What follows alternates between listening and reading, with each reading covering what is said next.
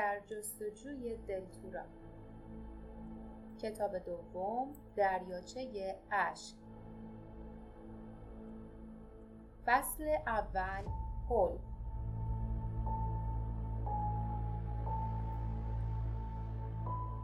لیف باردا و جاسمین صبح روزی سرد و روشن به راه افتادند آسمان آبی کمرنگ خورشید از میان درختان مایل میتابید و با پرتاب طلایی خود راه پیچ در پیچ آنها را روشن می‌کرد. مدتها بود که جنگل های وحشتناک سکوت را پشت سر گذاشته بودند. لیف که پشت سر باردا بود فکر کرد تو همچین روزی آسون میشه باور کرد که تو دلتورا همه چی خوب پیش میره. دور از شهر شلوغ و ویران شده دل دور از چشم نگهبانان خاکستری که مدام گشت می‌زدند و فلاکت مردمی که در گرسنگی و وحشت زندگی می‌کردند آدم تقریبا فراموش می‌کرد که ارباب سایه ها بر آن سرزمین حکومت می‌کنند. اما فراموش کردن این موضوع کار ابلهانه ای بود. مناطق روستایی بسیار زیبا بودند اما در گوشه و کنار جاده‌ای که به دریاچه اشک ختم می‌شد خطر کمین کرده بود. لیف به پشت سر نگاه کرد و چشمش به جاسمین افتاد. جاسمین که مایل نبود از این راه بیایند با تمام قدرت علیه این موضوع بحث کرده بود. او حالا مثل همیشه آرام و سبک راه می‌رفت. اما بدنش شق و و دهانش مثل خطی صاف و محکم شده بود آن روز صبح موهایش را با نواری که از لباس ژندهاش پاره کرد محکم بسته بود بدون آن موهای قهوه‌ای فرفری که وحشیانه در صورتش میریخت چهرهش بسیار کوچک و رنگ پریده و چشمان سبزش بسیار بزرگ به نظر می آمد. موجود کوچک و پشمالویی که به آن فیلی می گفت نیز به شانهاش چسبیده بود و با ناراحتی جیغ جیغ می کرد. کری کلاق جاسمین ناشیانه میان درختان بال می‌زد. انگار دلش نمی‌خواست نزدیک زمین باشد و در ضمن مایل هم نبود که در ارتفاع زیاد پرواز کند. در همین لحظه ناگهان لیف متوجه شد که آن دو جانور به شدت ترسیدن. به سرعت رویش را برگردان و فکر کرد اما جاسمین تو جنگل سکوت خیلی شجاع بود. اون زندگیشو به خاطر نجات جون ما به خطر انداخت. هیچ شکی ندارم که این بخش از دلتورو هم خیلی خطرناکه. اما به هر حال تو دوران حکومت ارباب سایه ها خطر همه جا هست. چه چیز این مکان استثنائیه؟ چیزی هست که اون به ما نگفته باشه؟ به یاد جر و بحثی افتاد که بینشان در گرفته بود. بحثشان درباره اینکه وقتی جنگل های سکوت را ترک کردند کجا بروند بود. جاسمین در حالی که چشمانش برق می‌زد با اصرار گفته بود دیوونگیه که از این را به طرف شمال بری تاگان جادوگر اینجا حکومت می‌کنه باردا با صبر و حوصله یادآوری کرد.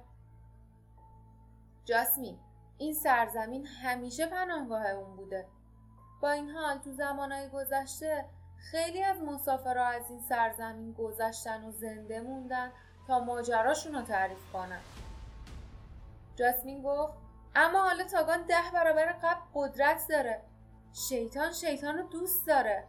ارباب سایه ها انقدر اونو قدرتمند کرده که وجودش پر از شرارت و غرور شده.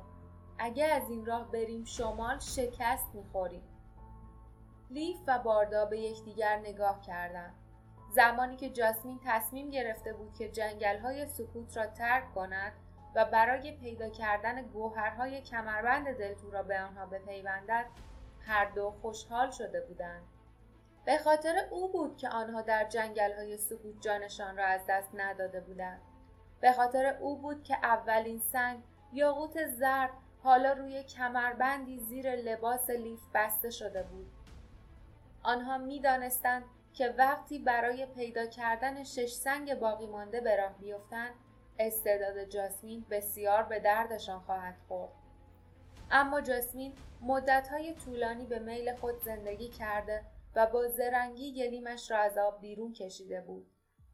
او عادت نداشت که نقشه دیگران را اجرا کند و بدون ترس و بیپرده حرفهایش را می‌زد. حالا لیف با کمی ناراحتی متوجه شد که مواقع زیادی پیش خواهد آمد که جاسمین همراهی ناآرام و نافرمان شود. لیف به تندی گفت جاسمین ما مطمئنیم یکی از سنگا تو دریاچه اشک پنهان شده. پس باید به اونجا بریم.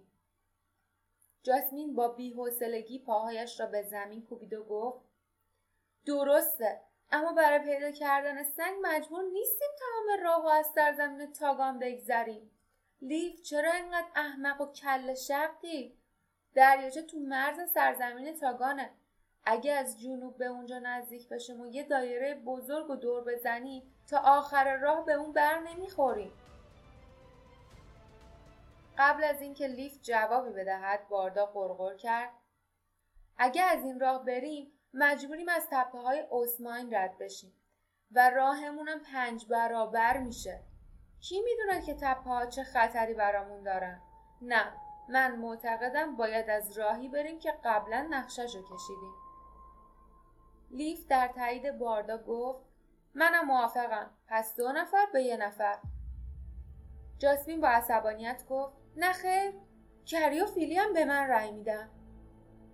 باردا که صبرش لبریز شده بود با پرخاش گفت کری و فیلی حق رأی ندارن جاسمین یا با من بیا یا به جنگلای سکوت برگرد. تصمیم با خودته بعد از این حرف باردا و لیف از آنجا دور شدند. جاسمین پس از مدتی طولانی آرام به دنبال آنها به راه افتاد. اما او اخم کرده بود و در روزهای بعد هم هر روز اخموتر و ساکتتر می‌شد. لیف چنان در افکارش غرق شده بود که سر پیش وقتی باردا ناگهان ایستاد به شدت با او برخورد کرد. می‌خواست عذرخواهی کند که باردا با حرکت دست او را به سکوت دعوت کرد و به روبرویش اشاره کرد. آنها به پایان راه پردرخت رسیده بودند. و درست در برابرشان شکاف بزرگی دهان گشوده بود. پرتگاه صخرهای زیر نور خورشید به صورتی می‌زد. روی این شکاف وحشتناک پلی تاپ می‌خورد که از تناب و چوب ساخته شده بود. جلوی پل مردی قول پیکر با بدنی سیاه و چشمانی طلایی ایستاده بود که شمشیر خمیده ای را به طرز ترسناکی در دست نگه داشته بود.